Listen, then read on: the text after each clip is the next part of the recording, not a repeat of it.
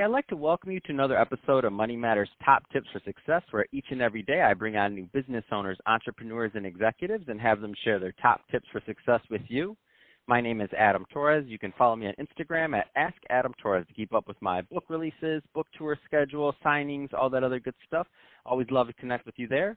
And as always, if you'd like to apply to become a co-author of one of my upcoming books, just head on over to the website, moneymatterstoptips.com, and click on Become an Author to apply. All right, so today I have David Colgan on the line. He's the Director of Communications over at the UCLA Institute of the Environment and Sustainability, and he's also just come out with a new book. So, David, welcome to the show. Hey, thanks a lot. So I'm excited to get more into this new book, and also um, I believe you just won some awards. I'm, I'm pretty excited to talk more about that. Um, but before we do that, let's get more into your background. So how did you get started in your career? well, I took a pretty circuitous, circuitous route to where I am right now. Um, my initial goal was to get into public policy, and I thought the best way to do that would be go to law school and practice, and then and go in that way. Um, it didn't actually work out that way. Uh, I've been a kind of a bit of career Taoist. I ended up graduating in the middle of the recession, had to work a bunch of really, really um, sort of menial, you know, temporary jobs for a while just to make ends meet. Uh, eventually landed a job working for um, then LA County Supervisor Zev Yaroslavsky, where I spent about six years um, doing all kinds of different policy work as well as public communications around his policy initiatives. Uh, and that's really where um, I became a writer. I think as uh, you know, a couple veterans from LA Times sort of trained me up on you know how to write for the public in a in a journalistic style and how to report the news. Um, and uh, and and then uh, when you know shortly after Supervisor Yaroslavsky termed out of office, kind of had a tough decision to make. Um, and you know, one of the things I noticed while working for the supervisor was that environmental stories were really, really hard to get to connect to an audience of any size. And I'm not really sure why that was, but the problem itself it sort of intrigued me. So when I saw this position open, you know, at UCLA for director of communications at their environmental institute, um, it just seemed like a challenge I wanted to take head on. Oh, that makes a lot of sense. Um, and you know, there's some there's some younger entrepreneurs listening, and you know, just people that are just graduating college that are thinking about careers as writers. Um, and now, obviously, you have the benefit of hindsight, and you've gone through some you know different transitions and variations of what you've been doing in your writing career. Um, but what kind of advice would you give to them, that person that's graduating, that are like, you know what, I want to make my living as a writer in the writing field?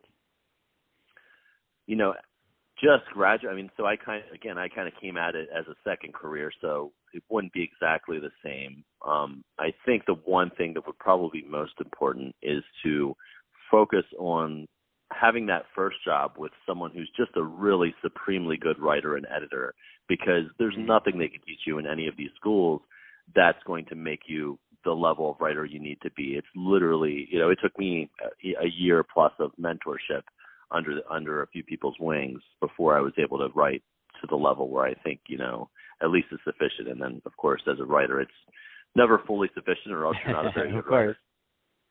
of course, I was going to say yeah, ne- never. We're always in our head. I get it. that's right. That that that that comes with the territory. Um, so let's uh let's switch it up a bit. Uh, first off, let's get into this new book. Uh, so tell me more about it. Yeah, okay, so it's called The Green Bundle Pairing the Market with the Planet. Um, it actually came out in um, 2018, towards the end of the year. Um, recently got a couple awards, one from the Academy of Management. And what I guess the, the best way to describe it, uh, I could, by the way, I co authored this with um, Professor Magali Delmas from uh, UCLA's. Um, from UCLA's Institute of Environment Sustainability, and uh, I guess the best way to explain it is that um, there is this sort of gap, right, where you've got your really committed greenies, like the people who are willing to, you know, eat that granola and sacrifice the rough paper towels and all that stuff, right? And they're willing to make sacrifices, right? You've kind of got them with your environmental product products and the environmental message. Uh, and then on the other end of the bell curve, you've got sort of, you know, the people just really don't care. Like we're talking coal rolling, you know, pickup truck drive in, all that fun stuff, right? Like the people that just like environmental messages don't click with them whatsoever. But the middle of that, sort of like the, the the vast majority of environmental consumers are people, and this is this is borne out by you know a bunch of studies that they first say they're you know they they, they understand that people are a cause of environmental degradation. They say they care about it. They say they're willing to make decisions in the marketplace when purchasing goods or services in order you know to to improve the situation. But then when they get out at the point of contact right they they make a they make this decision that's best for them right? They don't make the pro social decision. They make the decision based on whatever their personal economics or whatever. We can all understand that because uh you know life pulls us in so many different directions. So this book is really a, a set of strategies to reach them by bundling um, the pro-social environmental benefits with a bunch of personal benefits that really kind of come naturally to many environmental products. Um, oh, that's awesome. I, you know, yeah, yeah. I mean, so so that we we kind of uh, put them in about five buckets, right? So one would be performance. Now that's like your Teslas, right? That like mm-hmm. they don't even really advertise the zero emissions that much. They advertise zero to sixty in you know three seconds or whatever it is, right?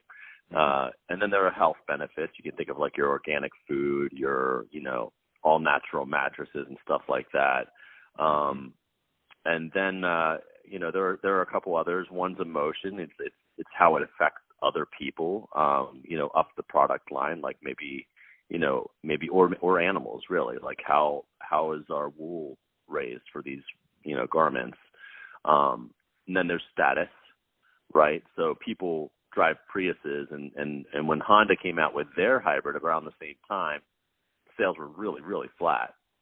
While the Prius actually you know took off pretty well and became you know a a real marker of like, hey, look, I'm doing pretty well for the environment, and and that signal has value. That you know that pro social signal has value. It signals to your peers, your colleagues, um, that you know I'm doing right by the environment. And so, any kind of because uh, you live, I mean, you live in this space, and so you have a different vantage point than most. Um, any kind of trends that you're noticing right now that you care to talk about? Trends, uh, yeah. I mean, I think there's, I think there are a lot of. Well, I think the biggest trend is um, just the absolute enthusiasm of youth in dealing with climate change. Um, mm you know, I think we've hit a moment right now where you've got things like the Sunrise Movement, the Green New Deal, where people are really considering taking pretty drastic measures as we're starting to confront some daily realities of climate change. You know, in Southern California, we witnessed the Woolsey fire up in Malibu. You know, other places are witnessing storms that are of greater intensity, and you know, our climate scientists, you know, so you know, they th- their research shows that at least some of that intensity is due to rising temperatures and climate change. So I believe as we start to experience more impacts of climate change on a daily basis, again, this goes back to uh, people being a little bit self-interested by nature. Um, people will start to take more and more action, and I believe that you know the younger generation is really driving the conversation here, and they're, they're, they've put a lot of momentum behind the kind of change that's going to, I think, transform maybe government and social systems, but certainly uh, markets as well. That's awesome. Uh, so, David, if somebody's listening to this and they want to follow up about your book, um, where, where, can they grab that, and where can they also learn more? Uh, well, you can find me. Um, you can find me on uh, UCLA's Institute of the Environment and Sustainability website, which is ioes.ucla.edu. Uh, I'm also on Twitter at la underscore Colgan, my last name. Um, but yeah, I, I answer. You know, I'm a communications guy, so I answer just about every mode of communications. You can get me pretty easily. That's awesome. Um, and we're in the book. Where can they purchase that if they want to learn more? It's available on Amazon. It's uh, put out by Stanford University Press.